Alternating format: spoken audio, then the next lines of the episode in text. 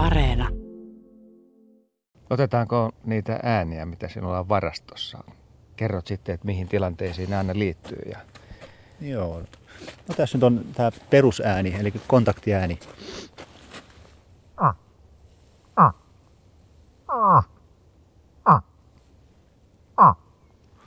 Tätäkö päästään molemmat? Joo, tämä on niin sellainen, että jokaisen hirvellä on omanlainen tietenkin oma korkeustaso tuohonkin, mutta tota, kuin sanotaan niin kontaktia, niin tällä pidetään, irret pitää yhteyttä toisiinsa. Ja sillä on niin kuin se, jos on seuraa kaipaava hirvi lähimmailla, niin kyllä se tulee katsomaan. Että... Kuka kaveri siellä on? Niin joo, että on ihan, että ihan pelkästään niin kuin autostakin, että on nähnyt hirveän auton ikkunasta äänely, niin kyllä sitten niin kun, jos se on kiinnostunut asiasta, tulee ihan se auton viereenkin väliin katsomaan, että, että mitä asiaa sulla on. Joo, mitenkä lähellä sä oot saanut näillä houkutusäänillä hirviä? Taitaa olla ihan muutaman metrin päässä lähimmillään. Joo, kyllä nämä on niin kuin, että olen vielä kokeillut, että kuinka lähellä se tulisi oikeastaan, että yleensä aina tilanteessa, kun tietenkin on se kuvaaminen on se tärkein, totta, niin kyllä se kamera sitten kuitenkin paljastaa sen ääni lähteen sitten viimeistään kun kamera laukeaa, niin tilanne laukeaa yleensä. Mutta täällä hirvet tuntevat sinut, osaavat yhdistää tietysti tuon äänen ja erityisesti myös sen, että kuuluu se kameran ääni. Hmm. Silloin ne tietävät, että sinä et olekaan vihollinen, vaan henkilö, joka liikkuu täällä metsässä ja ne ovat sinut nähneet ja ovat tottuneet. Hmm. No näin se menee, että se on usein niin kuin käytän niin kuin ääntä sille, että se että vei vaan auton ikkunan auki ja hirvet on niin kuin empimässä lähtee, karkua ei, ja, niin sitten se on, päästään ääneen, niin tunnistaa, että tämä puhuu meidän kieltä, että tämä on kaveri. Mutta tuo äskeinen ääni käy siis hirvilehmille ja hirvisonnille ihan yhtä lailla, koska se on tällainen yhteysääni.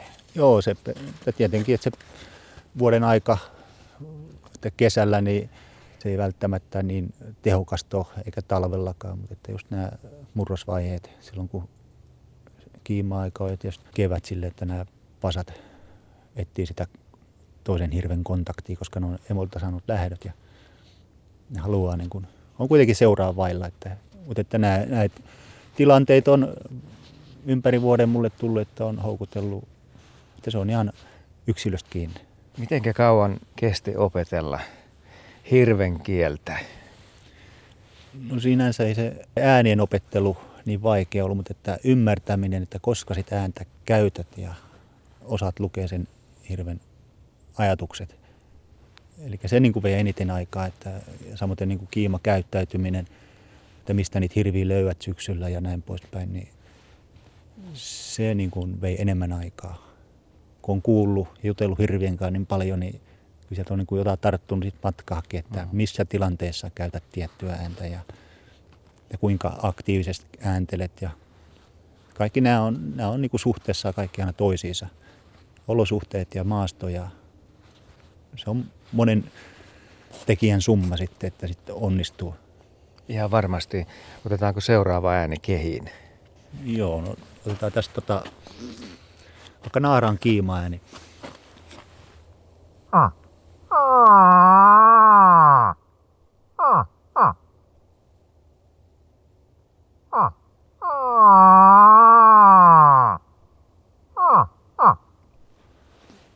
Todella taitava.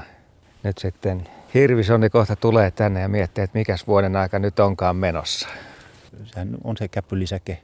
Tavallaan määrä ratkaisee kiiman ajankohdan, koska se on huipussaan ja koska se alkaa ja koska se loppuu. Ja usein niin kuin näkee etenkin vasoilla ja joskus niin kuin aikuisillakin hirvillä, että on näitä parittelurituaaleja, hypätään selkään. Että se vaikuttaa se valon määrä, niin vietti on olemassa. Pitää kokeilla, että sit kun se kaveri ja kaivava on siellä, niin silloin se tulee.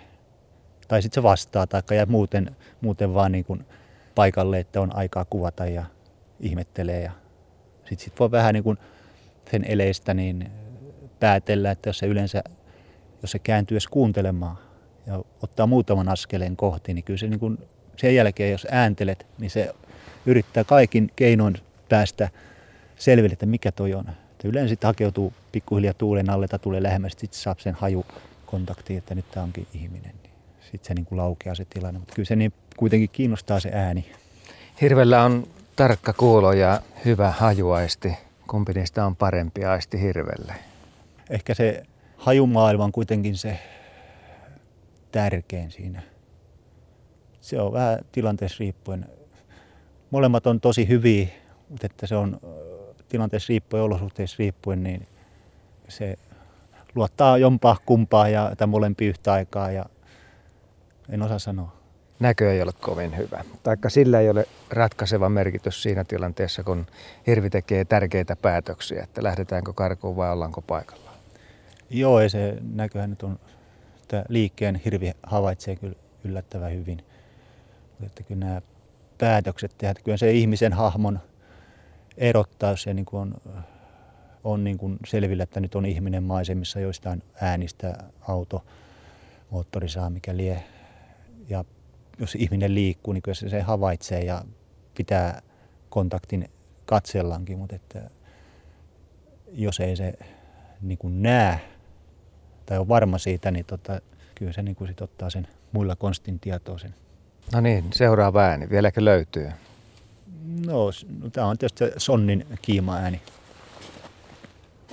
Uh, uh, uh, uh, uh, uh. Ja täällä sitten toiset sonnit tulevat paikalle. Tai varsinkin se sonni, joka on sen metsän valtias. Näitä tapauksia on sinulla monta. Joo, no, no tämä nyt liittyy siihen kiimaan, että kyllähän toi naaraan kiima ääni, jos herättää sonnissa sen palon. Mutta että jos sonnilla on naaras jo siellä äh, niin kun, tai se on naaran seurassa tai jostain muusta syystä se nyt ei halua luovuttaa sieltä tai lähteä, niin kyllä tämä niin sonnin, toisen sonnin ääni sitten niin laukaisee.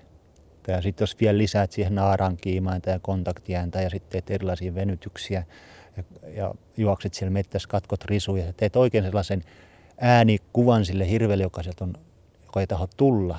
Jos siinä vaiheessa ei tule, niin sitten se on ihme. Että yleensä sitten, että nyt se kuuntelee, että ahaa, nyt siellä on kovat tsempalot, että, että nyt hän jää paitsi niistä, niin silloin se kyllä lähtee. Ja silloin kun hirvisonni on varma asiasta, niin se tulee aika nopeasti metsän poikki.